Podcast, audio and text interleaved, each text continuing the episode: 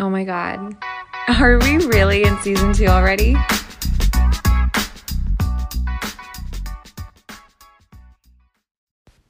Hey, beautiful humans. You're listening to the Human Experience Podcast, hosted by me, Kiara Marie. I'm a functional nutritional therapy practitioner and a functional diagnostic nutrition practitioner. I'm here to share my human experience, as well as have these raw and powerful conversations with leaders in the health and wellness space. The Human Experience Podcast began because I truly believe our souls are here to experience a wide range of emotions, make mistakes, own our past traumas that led us to make them, and face our deepest fears in order to grow. The Human Experience is a conversation about self-development, conscious awareness, normal human responses, and connecting mental, emotional, physical, and spiritual health. The Human Experience promises to deliver authenticity and diversity. The Human Experience community is a group of humans doing the work so they can live their lives to their fullest potential, and are here to break intergenerational family patterns so that generations to come can too. At The Human Experience, we're diving deep. Thanks so much for tuning in. Enjoy the show.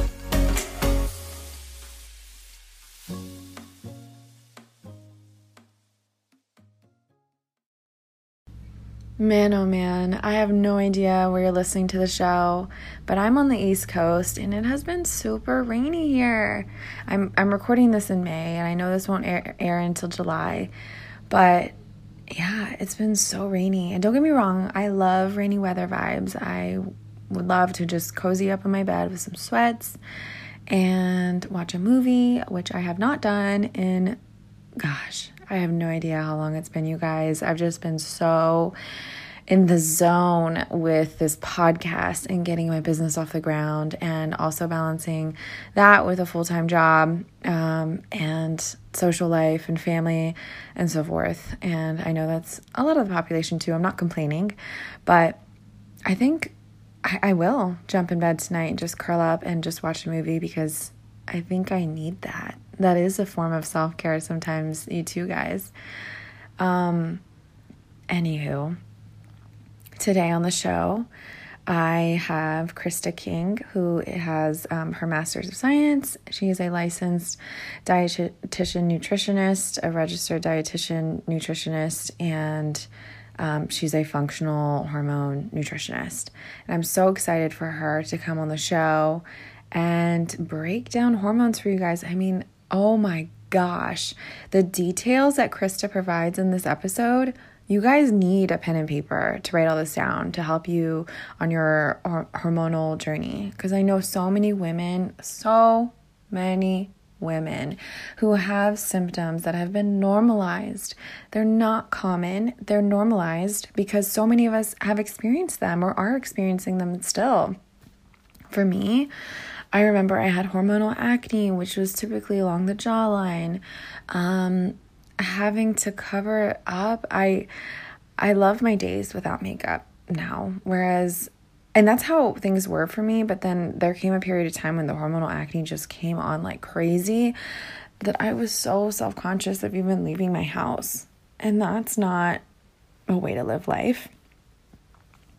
And I also had breast tenderness. I mean, my breasts were engorged and I couldn't even touch them. Like they hurt so badly, you guys. So you'll find out what that means on the show. And I I got bloated like right before my period. I was like, oh, I know it's coming. And then, you know, we talk about cramping too, like all these things, P M S. I mean, our periods should be something that we should be grateful for, that our body sheds physically every single month. We also talk, talk about um, estrogen dominance, what that looks like, P C O S, breaking down all of the, the common disorders that we see relating to hormonal health. And the recommendations that Krista gives are phenomenal, and where to start on your journey and the solutions that she provides as well in her business. So I'm really excited for you guys to listen. I know you'll learn something. Like I said, get out a pen and paper because you'll need it, and enjoy the show.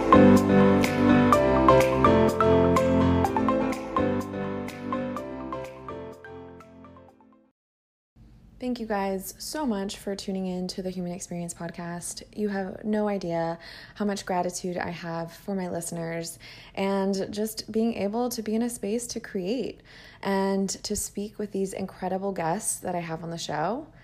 It is truly a dream. And I wanted to take a moment to chat about my private coaching that I am offering right now. Um, I do offer three and six month options for those women who are my higher high achievers. And I feel like women in general kind of put a lot of pressure on themselves, whether it's internal or external pressure. Um, I've just been seeing, myself included, with my clients that the ones who develop symptoms, chronic symptoms especially, are the ones who are high achievers or put a lot of pressure on themselves or are easily stressed out. Um, just happens to be the way of the world, and that's okay. Um, I've now been able to get to a place where I'm able to manage my chronic stress with some tools, which you have too. You have these tools. It's just a matter of accessing them. Um, and having someone who has been there and who can guide you throughout a process, because I cannot tell you guys, I had my family and loved ones by my side throughout my entire journey, but they just never understood. They were there to support me and love me and tell me everything was going to be okay. But because I didn't have anyone who truly understood what it was like to be in my body, to, to feel how crippling it felt, to experience the bloat that I did. I felt six months pregnant when I wasn't. And just my cycles were all over the place. Like I was getting them sixteen days late, and it was, it was a mess. And my acne and just going to the bathroom was a nightmare. I, I can't, it just felt like the end of the world. And at twenty something years old, that's not how you're supposed to feel. You're supposed to be out there living your life and not let another day pass, because yeah, you only get this life once and you should live it to the best of your capabilities. So in my three-month and six-month programs, I do offer unlimited support via an app, which we call Voxer. It's like a walkie-talkie. It's pretty awesome. So any questions that my clients have, if it's relating to a supplement, something that you get in the grocery store, um, how you're feeling, whatever, you have me literally in the palm of your hand. Um, and then we do one-on-one one-hour calls every two weeks and um, grocery lists, recipes, the whole nine yards to get you started. Um, and then we ad- address diet, rest, exercise, stress, supplementation. These are all things that will get you on the right path to healing. No more guessing games. I do as well offer um, functional diagnostic lab testing. So if you are far enough in your journey, you're not getting answers, you've seen several doctors, you're just, your symptoms are all over the place and exacerbated, that's when I will offer lab testing. However, I do see a lot of clients that have never even stepped into a grocery store or even have cooked anything healthy and haven't tried those simple steps first, or not drinking enough water, you know, and so forth. So um, we will just start with nutritional therapy alone, because I see it as a profound impact on your body just by making those simple changes. And if we hit a wall and you're healing or whatever, um, then we can definitely step in with some functional diagnostic lab testing. So three and six month programs, they are awesome and I love them so much, and I love my clients dearly.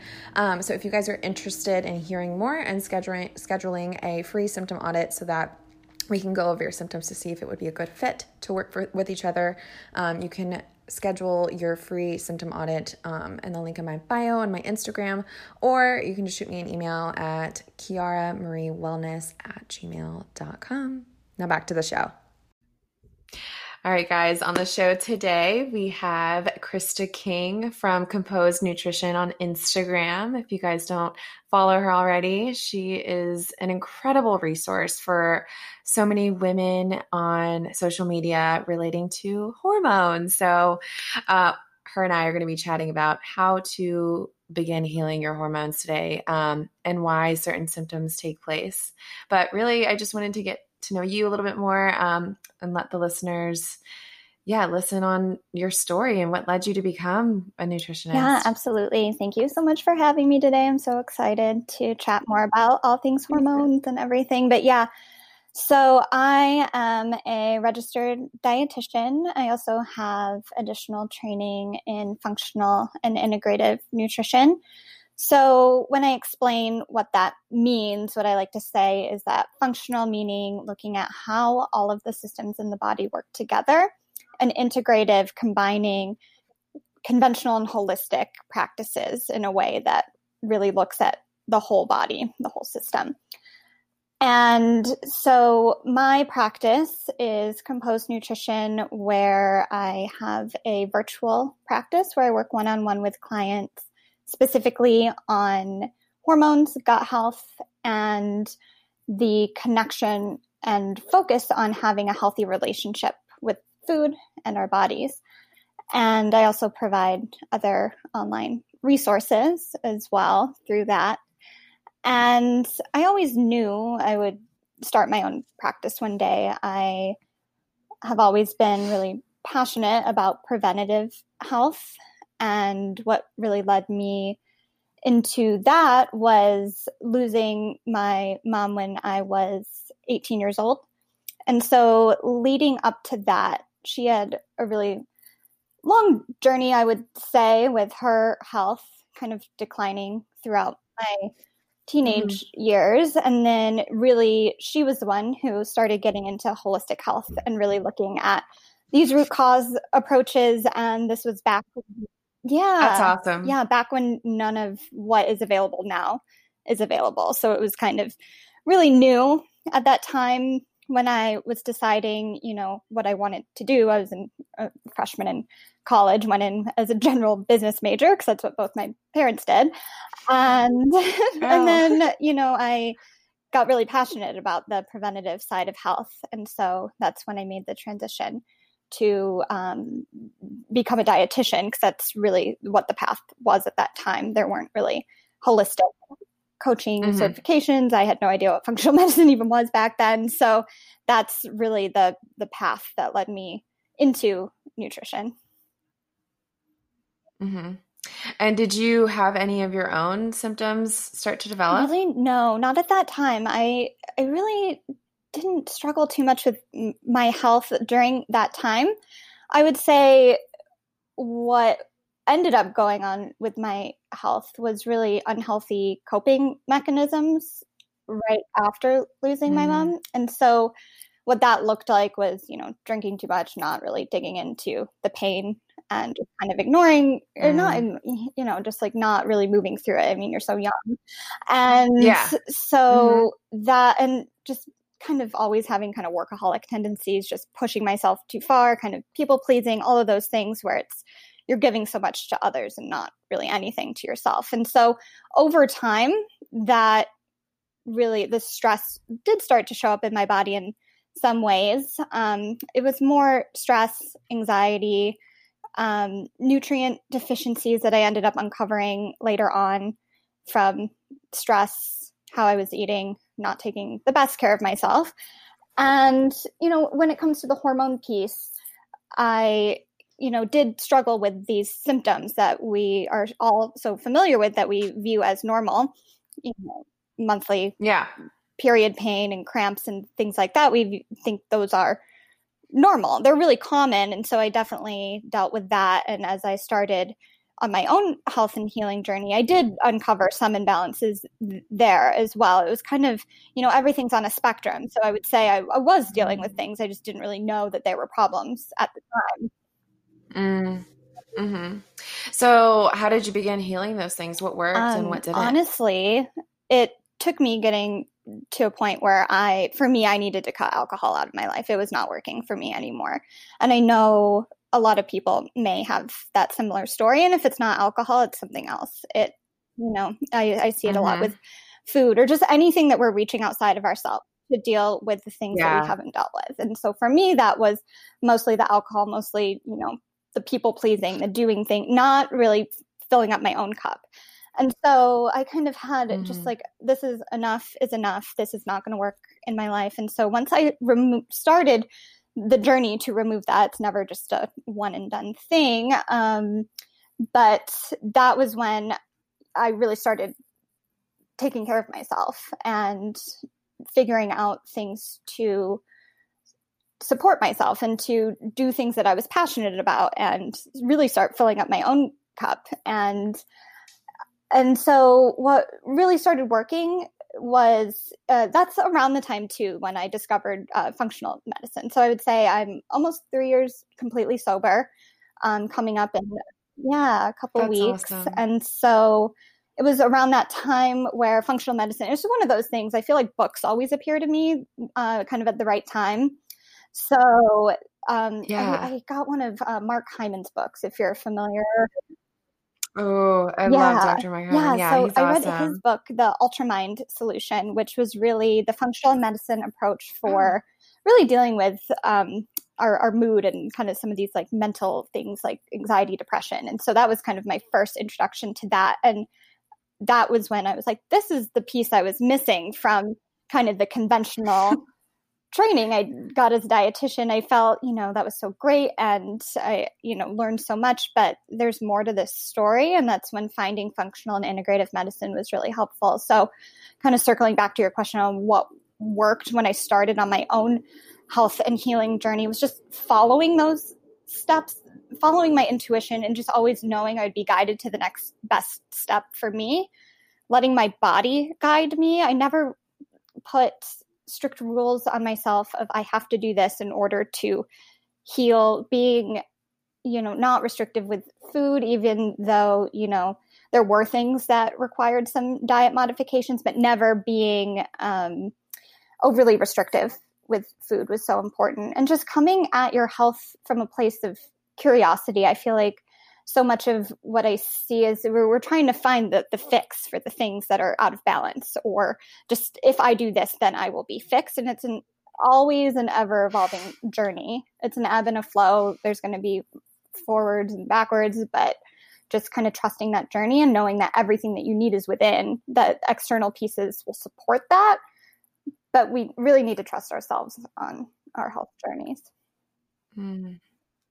I can, I, I feel like I was that girl. I was the girl looking for that fix. I was reaching for the next best supplement, or like, if I eat this way and I'm strict with myself, then I yeah. will feel this way.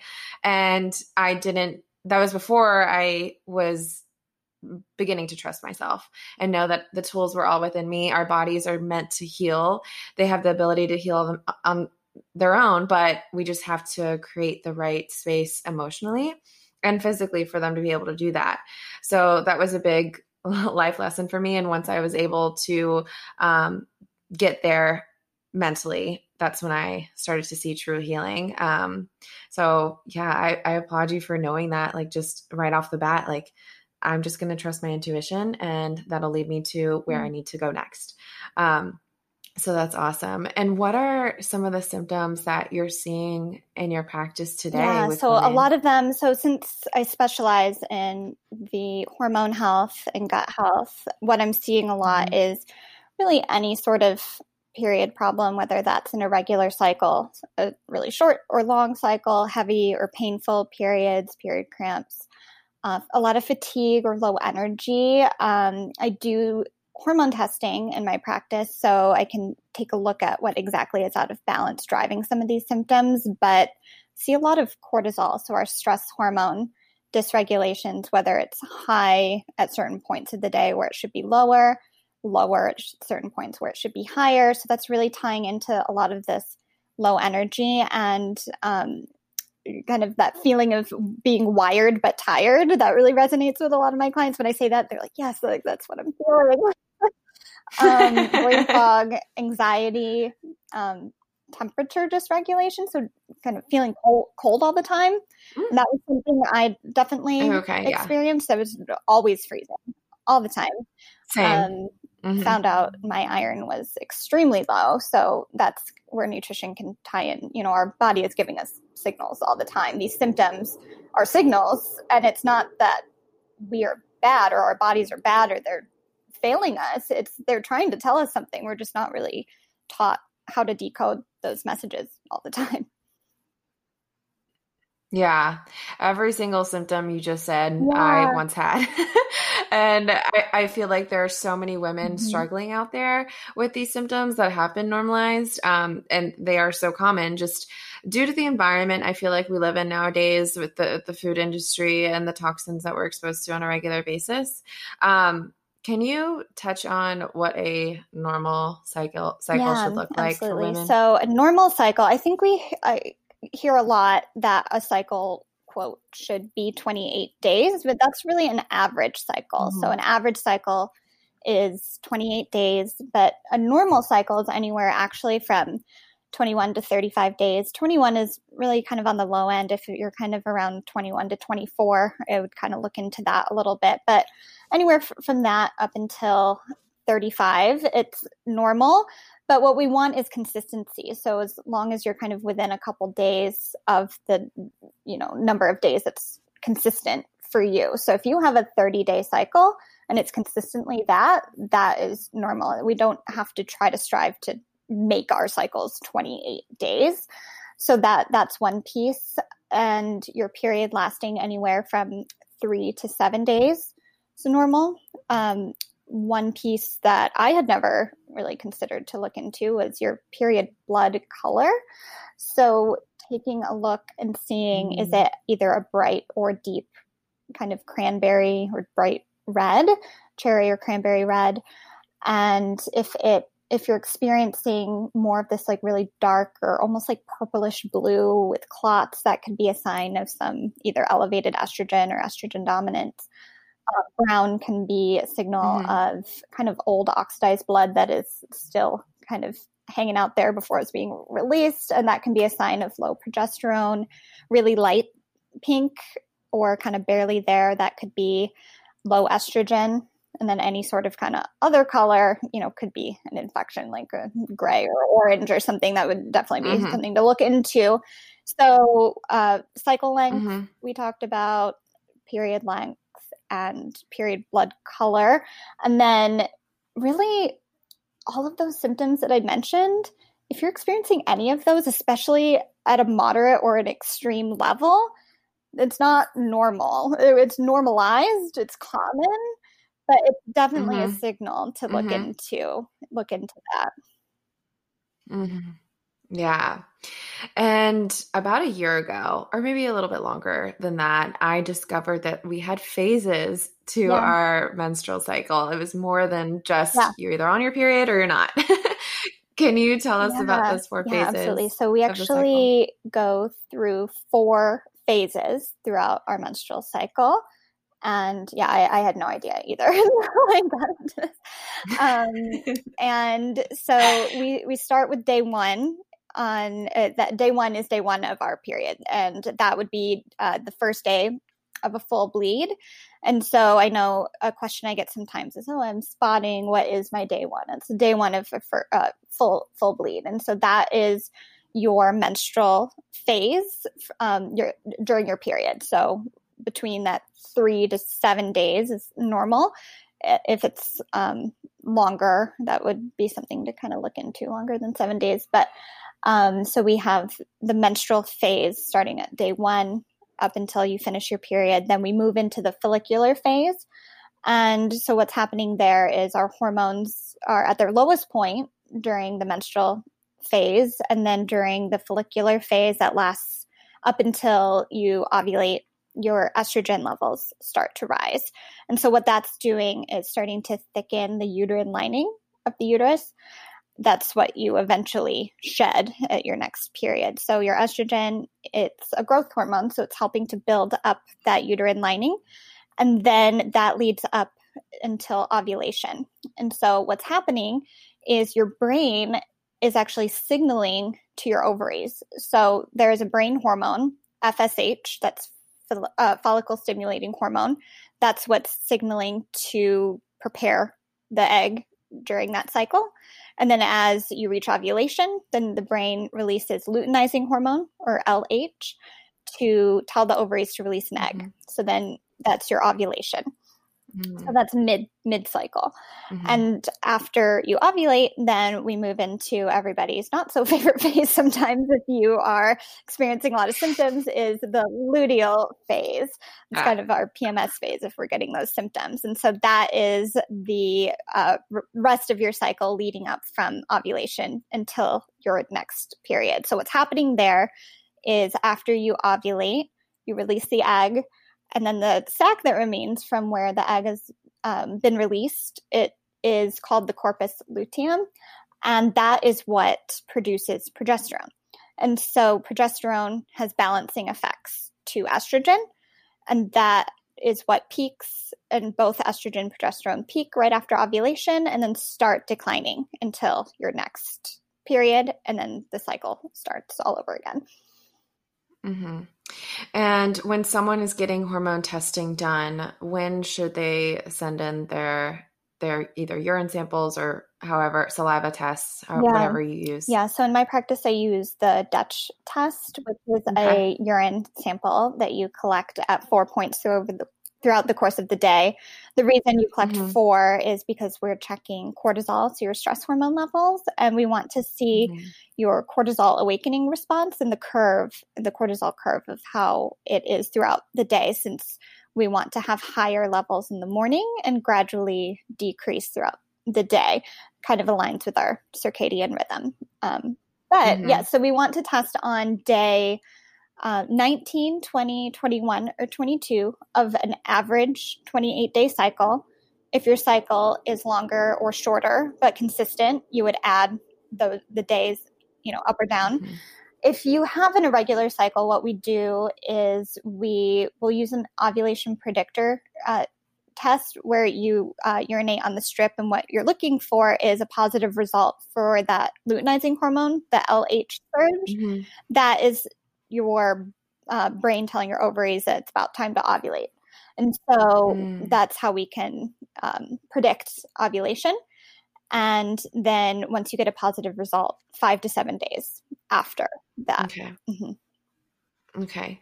And what if someone's on birth control and trying to do that test? Because is, isn't there no ovulation phase when you're on birth yeah, control? Yeah. So when you are on hormonal birth control, the pill, it is blocking ovulation. So I don't typically run the test if you're on hormonal mm. birth control. Okay. With um, I U D, like the Mirena, uh, some women may still ovulate, others won't.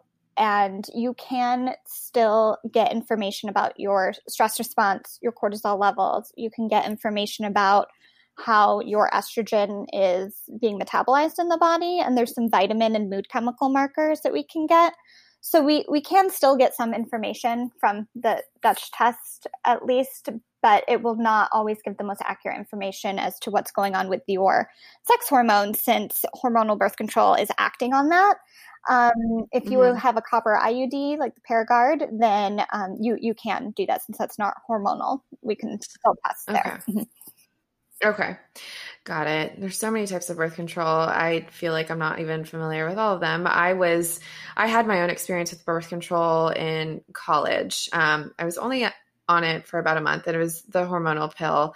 Um, And within a week, I had gained ten pounds, and I was crying at dinner tables for absolutely no reason.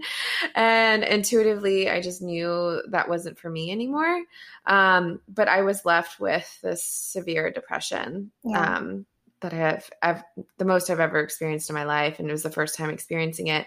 Um, and I, I, I was I felt bedridden, and I felt that was the catalyst for the rest of my um, health struggles that I endured for the remainder of oh, what these, that was like seven years ago now. So I feel like all this time I've just been, obviously I wasn't guided. I wasn't seeking the, um, the advice of a health practitioner. So trying to figure everything out yeah. on my own, which I now know better. Yeah. um, but what are your thoughts on birth control? I think it's everybody's decision to make for themselves, as long as it's an informed decision. Mm-hmm. I think there's really uh, two reasons why we go on birth control. One is for contraceptive, and one mm-hmm. can be for symptoms. Sometimes people only go on for symptoms. And mm-hmm. and so I am not anti-birth control. It's more in uh, pro-informed, cons- you know, you just that you know that mm-hmm. information of what yeah. it's doing to your body, and you have all the information to make an informed decision. And mm-hmm. so I do work with a lot of clients who have made the decision on their own to transition off wanting, you know, a more natural approach, or maybe it's not helping their symptoms in the way that either it once was or it never did. And so, yeah, the, my thoughts are it's a really individualized choice. I'm not anti-birth control. It's just, you know, make sure that you're getting all the information about what it's doing to your body. Mm-hmm. And two books mm-hmm. that I recommend a lot. One, um, Beyond the Pill by Jolene Brighton. Mm-hmm. It's a great one. She talks all about post-birth control syndrome, which is basically what is happening to your body after coming off of hormonal birth control and how to support rebalancing the body. Really, what we're doing is shutting down the uh, hormone communication system. Like I was explaining how the brain communicates to the ovaries and the reproductive system. That system needs to wake back up. And if you were on it for symptoms before, you know, it, it need to be prepared for that, that potential for them to come back if we're not addressing the root cause. So it's, it, it can be helpful. It can be helpful for symptoms. What it's not doing though, is getting to the root cause of the symptoms. Um, so I mm-hmm. mentioned the Beyond the Pill book, and another really interesting book is uh, This Is Your Brain on Birth Control, written by Sarah Hill, and she actually is a psychologist, and so it goes into all of the more mental psychological effects that birth control has. And I know that you mentioned, you know, there's so many types of birth control. She has a really great chart in there that kind of breaks down all the different types. So, nice. Yeah. I'm going to link those in the show notes for yeah. everyone to take a look. I love Doctor Jolene Brighton. She is such a great resource, especially when it comes to birth yeah. control. Um, what are some of the nutrient deficiencies that – is it all birth control or just hormonal birth control that um, can, can yeah, be depleted? Yeah, it's the pill. And so pill. Um, okay. common uh, nutrient depletions are magnesium, certain B vitamins like our folates, um, B twelve, B six, and selenium, which is a nutrient really important for our thyroid health, can deplete zinc, also important for mood and thyroid health as well. I maybe, may, I believe vitamin C. I have a couple posts on my Instagram that outlines all of the nutrient depletions and food that um, is helpful to get those nutrients. But yeah, so um, it, it's really the pill that can deplete those nutrients. So those are important to be mindful of if you are on the pill or um, deciding whether you want to make the transition off the pill, to make sure that you're getting those mm-hmm. nutrients either through food or working with a practitioner to determine supplements that are right for you. Mm-hmm. I agree. Um, just like you said, I think the, the, the point that we're trying to drive home here is that, you know, it's your body and you should do whatever feels right for it, but making that informed decision is important. So, you know, if there are any health ramifications that you can potentially deal with after getting off of the pill or even during, um, is vital. Absolutely. So yeah. Thank you for that. Um, personally, when I was working with a pr- practitioner and I ran the Dutch test, I came back with, um, estrogen dominance mm-hmm. and well, elevated estrogen in the sense that progesterone was completely yeah. tanked. And then my estrogen, estrogen was high in, in regards to that. So we were treating as estrogen dominant. Um, what are some recommendations you'd give there, and what is estrogen yeah that's a really good question, and mine came back estrogen dominant as well, but I had the normal progesterone and high estrogen. Oh. So that's a really good segue oh. into what is estrogen dominance. I think we can think that it's always elevated estrogen, which is definitely possible, but it's looking more at the relationship of estrogen to progesterone. So we can have kind of a few different pictures. One, elevated estrogen and normal progesterone, elevated estrogen and low progesterone, and um, normal estrogen and low progesterone. So it's really looking at estrogen in relation to progesterone. And, mm-hmm. you know, even if we, we could have normal estrogen and just really low progesterone and still experience symptoms. And the symptoms would be things like the period pain, period cramps, kind of that cyclical acne right before your period, uh, breast pain. Those are some of the symptoms. And so with the Dutch test, why it's so nice is we get to see not just your estrogen levels, but how is estrogen being metabolized or detoxified in the body. And so there's three main steps that estrogen goes down. So step one, it um, gets converted down one of three main pathways.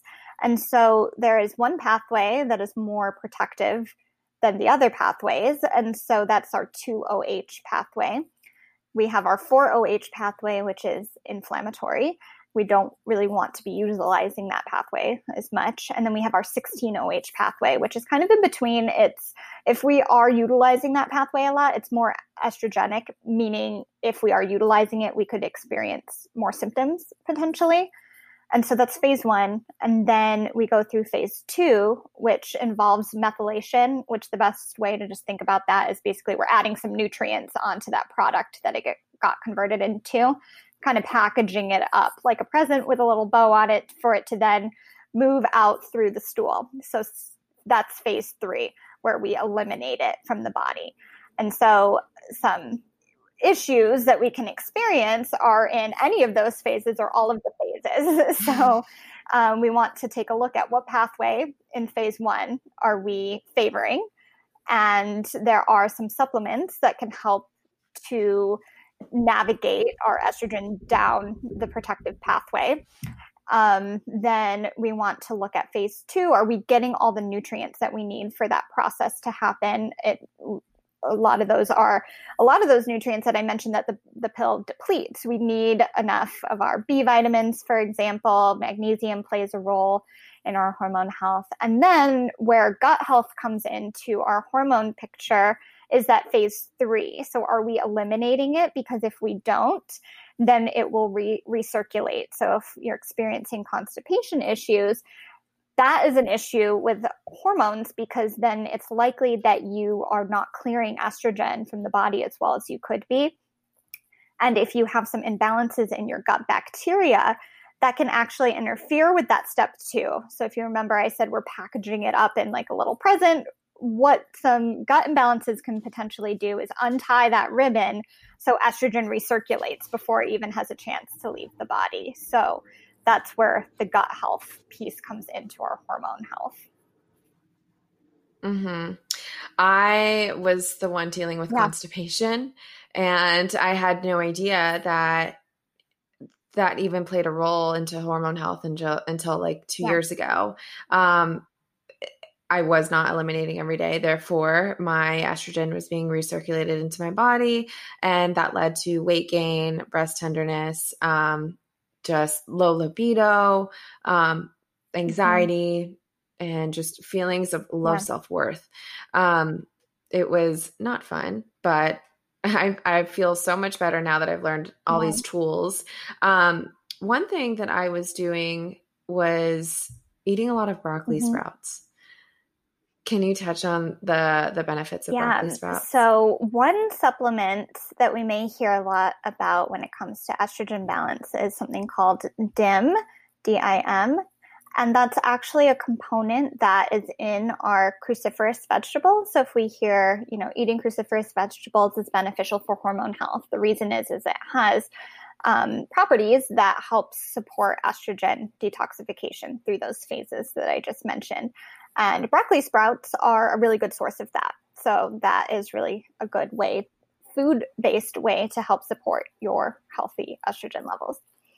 Mm-hmm. One one other supplement that I kept hearing about in the wellness space, but I actually never tried, mm-hmm. was um, Vitex. Yeah.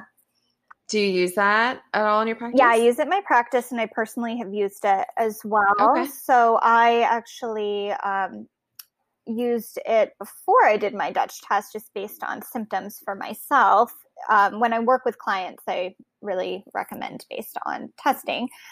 Um, mm-hmm. But I guess you'll you could say that I'm my own guinea pig when it comes to yeah. Same here. Yeah, I'll try, you know, I've tried almost everything. So um, yeah. uh, with uh, Vitex, what that does is it helps to support our progesterone levels if we have low progesterone. And if you remember, that is the hormone that governs the second half of the menstrual cycle. And we actually have to ovulate in order to produce progesterone. And so what Vitex helps us do is it actually helps to raise our luteinizing hormone, so our brain hormone that helps to signal ovulation to occur. And so if ovulation occurs, then we're producing progesterone, which we need to help balance out our estrogen levels. Mm-hmm. And one other um, symptom that I was dealing with was a lot of hormonal acne. And the reason I knew yeah. it was hormonal is because it was right along the jawline on right. both sides. It wasn't anywhere else on my body, sometimes on my chin. And I never really was the type to get hormonal acne, even around my, my period. Um, yeah. But then all of a sudden, when I found out I was estrogen dominant, I had that jawline acne. So um, that was a really tough um, thing for me to battle. But yeah. what can someone begin doing in order to either get rid of it or get to the root cause? Yeah, I think it's really important when it comes to symptoms, especially like hormonal acne, to understand what your root cause is. And so that's where testing can become really helpful. So there's a few different kind of pictures of hormonal acne that we can experience. And so sometimes people experience it kind of more mid-cycle around ovulation. And if that's happening, that can be due more to our elevated androgen levels. So our androgens are things like our um, testosterone and D H E A. And so that peaks around ovulation. And so if our androgen levels are high, um, that's why um, around ovulation we could experience it. But then the kind of P M S type cyclical right before the period acne is more tied in with the estrogen dominance, like we were talking about. And so it's really under- important to understand what your hormones are doing so that you can target it. And so I always talk about setting a balanced nutrition foundation with things that can apply to almost anyone within reason, unless you have a food intolerance. Um, but, you know, focusing on blood sugar balance, focusing on balancing out your carbohydrates with protein and healthy fat, making sure we're getting those nutrients that we talked about through food. And then, um, you know, some of those specialized supplements that we were talking about, those are really important to target based on what your body needs. So say, for example, I started taking Vitex because I heard it helps with estrogen dominance, but my progesterone's fine. My estrogen is really high and I'm pushing an inflammatory pathway. Well, the Vitex isn't what my body needs, but I'm still dealing with estrogen dominance, but it's a different picture. So in that case, something like D I M would be helpful because it would help to lower the estrogen, push it down the protective pathway. And so we, we can experience both. We could be experiencing high, high androgens and estrogen dominance at the same time. And so really to figure out what your body needs, I feel like in my practice, I use this framework kind of as I'm thinking about, you know, putting all the pieces together. There's uncover, healing, and then sustaining. And we're so quick to jump to the healing part without really figuring out what's going on first. And so I feel like that's just such an important, important piece to it. Mm-hmm. And then looking at the the bigger picture too, I mean, when it comes to testing, you can come back with things like um, P C O S and have yeah. have to navigate a whole different protocol. I know a lot of women who are currently battling P C O S, and um, I wanted to shed some light on it. Um, yeah. Can you tell us what P C O S stands for? Yeah, first? Absolutely. Yeah. So P C O S is polycystic ovarian syndrome. And so in order to receive a diagnosis, there are three uh, main criteria, and you need to meet two out of the three. So one is elevated androgen levels. And so that could be your testosterone or D H E A. So testosterone is released from your ovaries and D H E A is re- uh, released from your adrenal glands.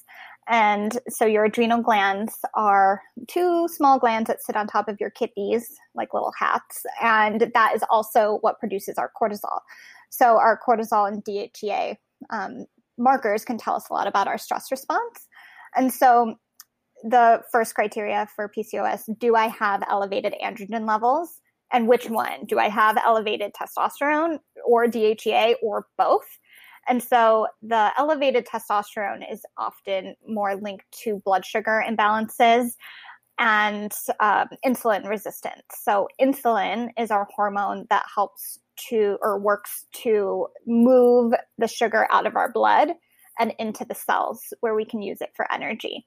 And it's kind of like a lock and key system, or um, like I used to describe it. I, I used to work with uh, diabetes patients doing in-home mm. counseling. And so what I would describe it as is that our insulin is like a taxi cab that is released. It drives around, picks up the sugar and out of the blood, drives it to where it needs to go, to the cell, where it's like a lock and key, opens up, the sugar can go in, we use it for energy.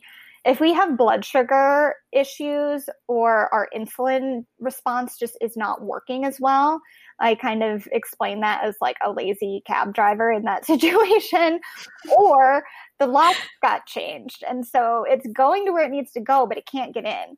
And so that's really what insulin resistance means. And so that insulin can actually signal to our ovaries to drive up our testosterone levels. And so that's kind of the root cause of that. Or D H E A can be um, high due to stress. So that's kind of that first picture and kind of explaining why that can happen. Two is, do we have polycystic ovaries on an ultrasound? So that would be something that you would need to complete with your doctor. And so we have the elevated androgens, the polycystic ovaries, and the third criteria. Why is it leaving me right now?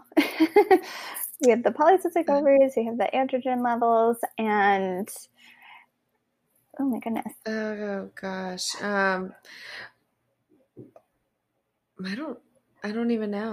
I, I yeah, it's like completely leaving me right now. I was going to say, I thought the, the third one would have been the poly, polycystic ovaries, because I know sometimes too that women still get diagnosed with P C O S, yeah, um, even though they don't have the the polycystic um, ovaries. Um, yes. But I can't think of I can't think of it either. I don't know why it's leaving me. It's going to come back we, to that piece. Yeah, we can come back to that. But I, um, I, yeah, I know so many women who are currently dealing with that. I love how there's been awareness shed in the um, social media aspect. But going to blood sugar, that yeah. is something that I personally dealt with, and I didn't know was a thing until I was diagnosed with being pre-diabetic, um, type two um, diabetes, and I was the healthiest person that you could really look to. I yeah. was eating all the right nutrient dense things, and but my digestion was so off, and I feel like digestion is really the starting point for overall gut health. Without good digestion, it's hard for us to absorb any of the nutrients that we should be getting into our bodies. And like Krista was saying, um, not having healthy bowel movements can lead to a host of hormonal issues. So yeah, I, I was diagnosed with, um, prediabetes, uh, two years ago now. Um, yeah. And I had no idea about blood sugar imbalances and, and what those looked like. Um, can you touch on that for a little bit? And what the, what yeah. symptoms one could be dealing with, and like how to go about balancing their blood sugar? Yeah, absolutely. So I think one thing that I talk about with blood sugar balance is our energy levels. So um, energy kind of spikes and crashes, and just kind of, you know, what I was talking about with some like fatigue, low energy, brain fog. And so with blood sugar balance as well, uh, it's really tied in with our mood. So blood sugar crashes can really be tied in with that feeling of being, you know, hangry yeah. or, or mood, mood swings. Mood swings really mm-hmm. often correlate with our, um, with, you know, with our blood sugar. And so also our stress response is really tied in with our blood sugar, because what happens is our body releases cortisol uh, in response to stress. And so that is released from our adrenal glands. And um, everything that needs to gear up in your body to happen to deal with that stressor, either real or perceived, has to happen. And one of those things is blood sugar has to go up, because it's basically our body saying, okay, we have enough energy for our muscles to literally run or fight, even if it's something that is more mental, emotional stress, or something where we're not actually physically running from something. So our stress response is really tied in with our blood sugar response.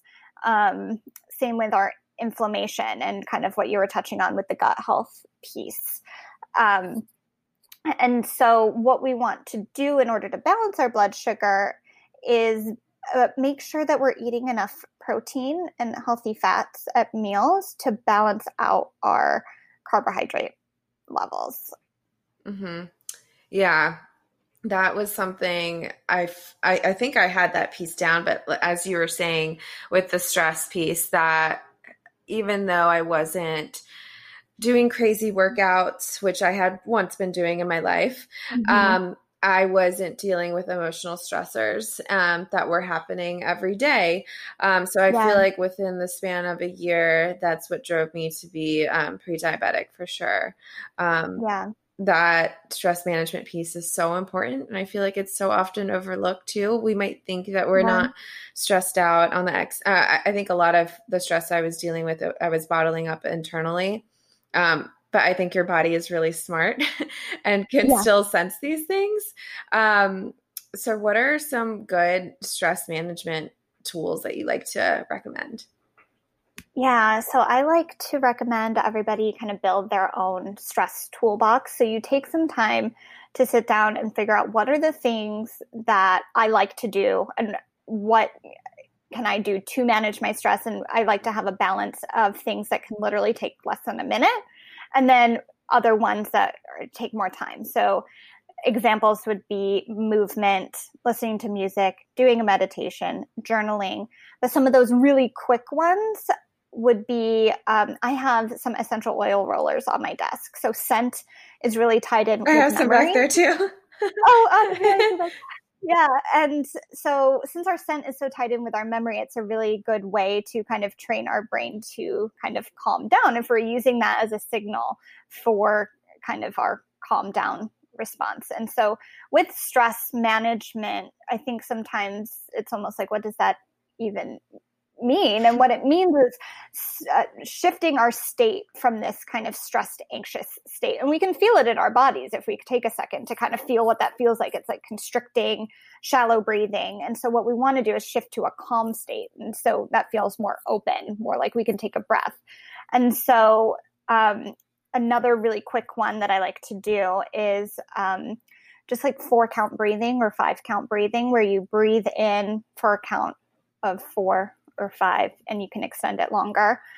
And you hold at the top, then you breathe out for the same count, hold at the bottom, and repeat. And so that's one that you can have with you anywhere. If you're, you know, at work reading emails, you know, someone in your home is stressing you out, you know, you can, you can take that anywhere. So I, those are some examples, but I think the important piece is not trying to figure out what it is in the moment when you're stressed. It's really taking some time to figure out what those are for you, and something that you enjoy. You know, if it's something where someone's telling you like, oh, this works really well for me to manage my stress, but you really don't enjoy that activity, it's not, you know, you need to figure out what, what are the things that work for you. Yeah. And then at that point you're forcing it, and that's another stressor.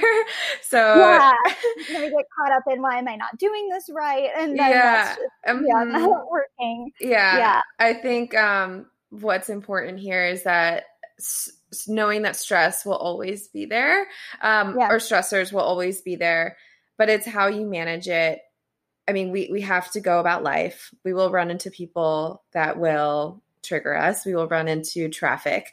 Um, there will be someone in the house that you have a, a bad conversation with, or whatever the case, it'll always be there. But like Krista's saying, I think having those tools in your toolkit, whatever works for you, is so important, and, and reaching for those, knowing reach, when to reach for them, because I think um, those who are stressed out are often too, their minds are too busy or clouded to even think like, okay, I need to pause.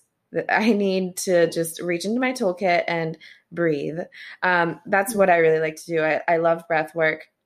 I love dancing. I love stretching. Um, just when my body mm-hmm. feels too tight. Um, I mean, there's so many things to do. It's, it's, yeah. it's a form of self-care, honestly. Definitely. Yeah. You mentioned stretching. Yin yoga has been one that I've really enjoyed. And so that is yoga where you're holding the poses. Um, so it's a little bit different than restorative, um, but you're holding the postures for two up to, you know, longer, five mm-hmm. minutes. So it's a really good release. Um, I r- really enjoy that at the, the end of the day. Mm-hmm. Yeah. I love that. Um, yeah. Going to like the basic foundations of where to start healing your hormones. I feel like nutrition yeah. is definitely a, a piece of the puzzle, along with, you mm-hmm. know, the movement and um, stress management. Mm-hmm. What are typically some things you'd recommend starting off with a client? I mean, I know things are bio-individual, but um, mm-hmm. I want to hear your experience with this too, and, mm-hmm. and food. Yeah. Yeah. So yeah, nutrition is so foundational, along with movement and the mindfulness and, um, you know, everything we've been talking about, but number one is what we were talking about before with blood sugar balance. That's something that is a key foundational piece for everybody, no matter what they have going on with their hormones. And so what that looks like, and I, I mentioned it before, but I can go into a little bit more detail, um, is we, we want to make sure that we are balancing out our carbohydrate foods, which are foods that uh, essentially break down into sugar. So we have what I call slow carbs and fast carbs. So I, I never use the words good or bad with food. Mm, I, I think that's that. so important. Um, really what's important when it comes to carbohydrates is how is it affecting our blood sugar? Is it slow or is it fast? So slow would be those foods with fiber. So that would be more of like our fruits and grains. And the fast would be more of like our sugars, or more of those refined carbohydrates that affect our blood sugar faster. And so what we want with our blood sugar balance is opting for, when we're building our meals, you know, opting from some of those uh, slow carbohydrates paired with um, protein and healthy fat, so that we are getting kind of a balance of all of our macronutrients that we need, and, you know, not demonizing, you know, one over the other. I feel like every macronutrient has had its chance in, you know, the limelight of being demonized, but really we, we need all of them. And blood sugar balance is so important for our hormone balance, because what we were talking about with the stress response, and the stress response is really what can kick off a lot of those imbalances, like we were talking about. Um, circling back to P C O S, I don't know why my brain kicked out, but the third piece, I knew it would come back, irregular cycles. So um. our irregular cycles, or lack of ovulation. So just to tie that piece back together, awesome. Three pictures of um, P C O S. You could have two out of the three, potentially three out of the three. The elevated androgens, testosterone, D H E A. We have the polycystic ovaries on an ultrasound, or irregular cycles. So it is possible to have a regular cycle and still get diagnosed with P C O S if you have those elevated androgen levels and the polycystic ovaries on ultrasound. But kind of um, some of the hallmark symptoms are um, the irregular cycle, acne, hair loss, um, things like that, kind of tied in with the elevated androgen levels. And I, I was mentioning before, it's important to get testing done to really understand what is what, what is driving it. Mm-hmm. And so that ties back into the foundational pieces of the blood sugar balance. So that's really important for P C O S, especially if insulin resistance or blood sugar imbalances are uh, driving your your personal symptoms. So blood sugar balance, I we'll talk about all day long, but um, we really want to focus on, you know, our gut supportive foods. So where can we add in uh, foods that have, you know, naturally containing probiotics? So things like um, fermented vegetables like kimchi or sauerkraut, um, yogurt or kefir, non-dairy if dairy doesn't work for you. Um, figuring out what foods you personally are reactive to and not cutting out foods unnecessarily. So foundations really come back to figuring out what works for your body, what doesn't. There are some times where you will not be able to, you know, properly digest certain foods, but there are times where maybe you've eliminated the gluten, the dairy, and you actually are fine with those. Um, and so it's just important to really kind of what we've been talking about, learning what your body it works, what works for your body, and not really listening to kind of food rules or what works for somebody else. Mm-hmm, mm-hmm. Like you said, I feel like every macronutrient has had its time and uh, the limelight for being demonized. I think one of those things um, has been fruit. Um, mm-hmm. It's been huge. And I think that just comes back and circles back to blood sugar. Um, yeah. Are you in a place where you can be consuming high glycemic fruits? Um, and sometimes the answer is no, like maybe temporarily while you're working on balancing that blood sugar. But otherwise, I feel like fruit is is good and it's yummy and it, it contains that fiber, mm-hmm. like you were saying.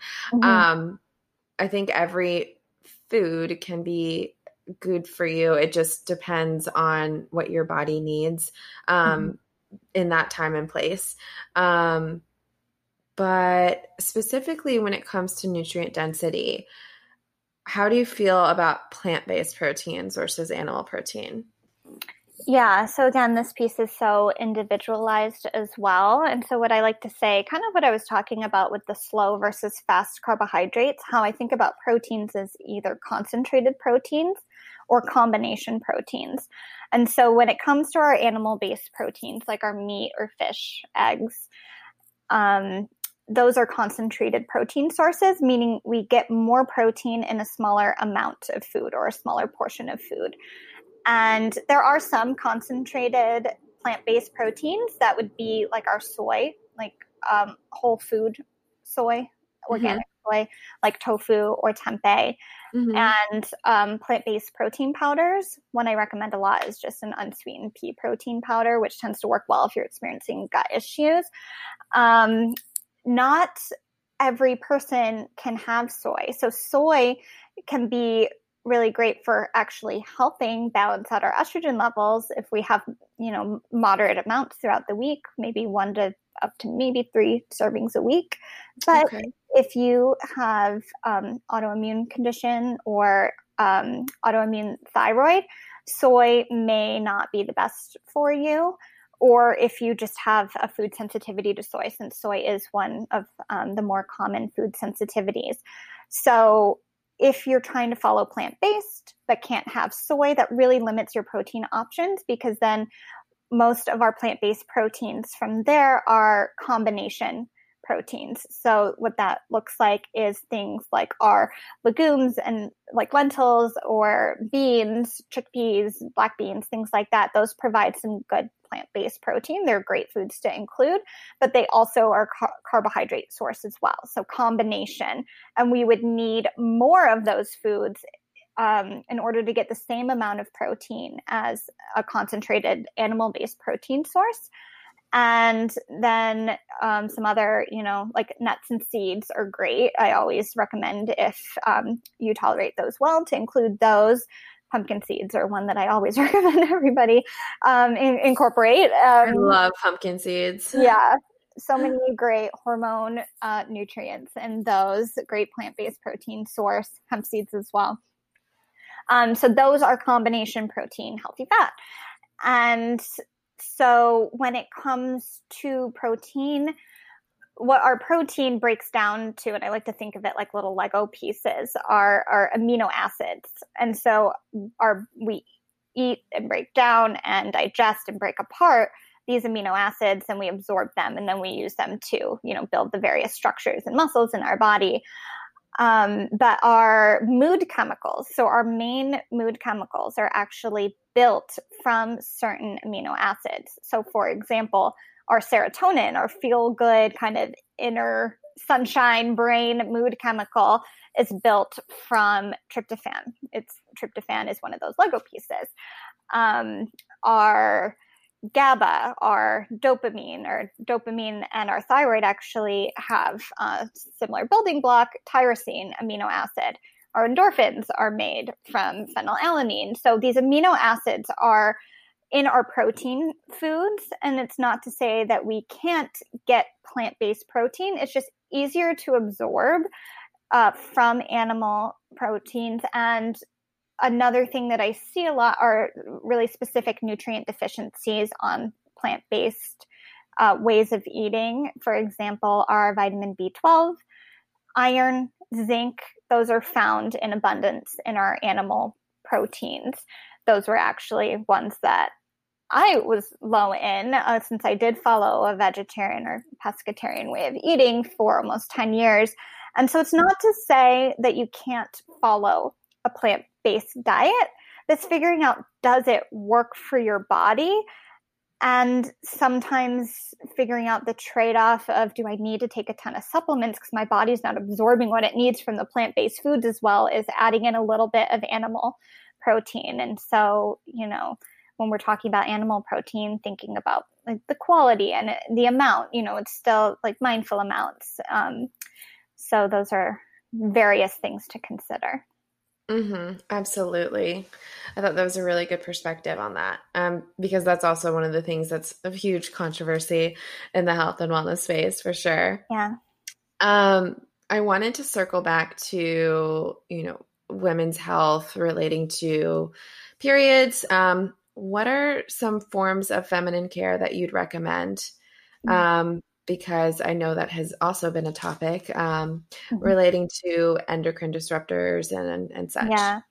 Yeah. Just looking, if you're using pads or tampons, just looking for a brand that uses, you know, quality ingredients. Kind of what we've been talking about with food is really important for the products we use, whether they're feminine care or, you know, skincare or cleaning products, you know, looking at the ingredients, uh, seeing, you know, are they made from cotton with no like added like bleaches or dyes or things like that. Um, considering a menstrual cup and um, period underwear or some other alternatives as well. Yes. Yes. You just reminded me. I got off the phone with a girlfriend the other day and she had tried the, um, is it Thinx yeah. underwear? Mm-hmm. Um, and she was like, it was the best investment that she's ever made. It's, it's awesome. And yeah. she just looks forward to her period now because the underwear is so comfortable. Um, it was a strange concept for me to grasp at first, but now I'm totally going to try that right after we hop off the phone here. I'm going to look into it. Yeah. But um, I myself have transitioned to the Diva cup. Mm-hmm. That I got really lucky, and the first one I tried worked for me. Yeah. But I know for some women, sometimes they have to try different brands mm-hmm. um, and see what works for them. Yeah. But Uh, it, it it's I think it's terrifying for a lot of women to think that there's this cup going inside of you, yeah. but it was it was actually really easy, and and it, it still is easy for me. So I, I love that method, but uh, I think if you don't choose to do that method, pads or, or tampons, and just searching for something that's um, not going to cause any more toxicity in your body. Yeah, absolutely. I transitioned to a menstrual cup as well and have found nice. Yeah, it, it takes a couple cycles just to get used to it, but I, I feel like a lot of people that I've talked to who have made the transition really enjoy it, and yeah, it is almost it, it's different. It's like, you know, collecting the the period blood as opposed to absorbing it, and that almost makes me feel better, you know. That's so true. I used to think before, like, oh, like, I don't know about that. That seems kind of, I don't know. But um, yeah, it's just figuring out what, what works for your body. Mm-hmm. Yeah. I love that. Um, well, we've touched on a lot today, and I feel like this is so beneficial. Um, I wanted to wrap things up by asking you one question that I ask all my guests, because it is the Human Experience Podcast. Um, what makes you human? What makes me human? I feel like just tapping into my intuition makes me human. And I think that is something that we all have the ability to do. And it's something where when we get caught up searching outside of ourselves for answers, knowing that they're all within and that we can gather information, but when it comes to making the decisions for our health, that we are our own best health advocates. So well said. I love that so much. Yeah. Um, where can everyone find you and keep up with you? Yeah, so you can find me on Instagram at Composed Nutrition. I'm uh, my website, composed nutrition dot com. So you can keep up with various blog posts and services and programs that I offer there. I am mm-hmm. also on Facebook. I have a private Facebook group for anybody interested in joining. So Heal Your Body with Composed Nutrition. You can find awesome. me there as well. Awesome. I'll link all those in the show notes. Um, but I think specifically one program that you're working on is Happy Hormones.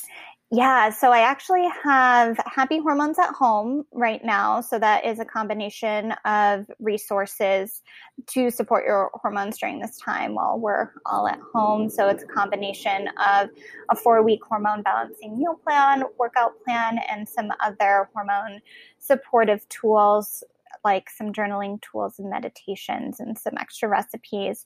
But then awesome. I'll actually be releasing my, uh, re-releasing my course, Heal Your Period. So really all the information you would need to answer all the questions you have about having a regular and pain-free period. Perfect. I will link all of those in the show notes so everyone can find you. Um, but other than that, thank you so much for joining us on the Human Experience Podcast. Um, thanks for listening, guys. Until next time.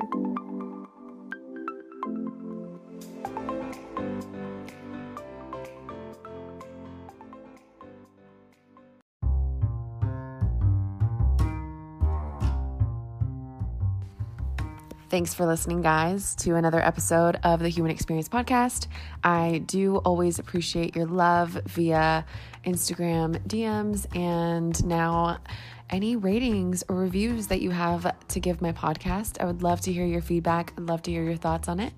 Um, and of course, feel free to share with friends and family so that others can hear my voice too.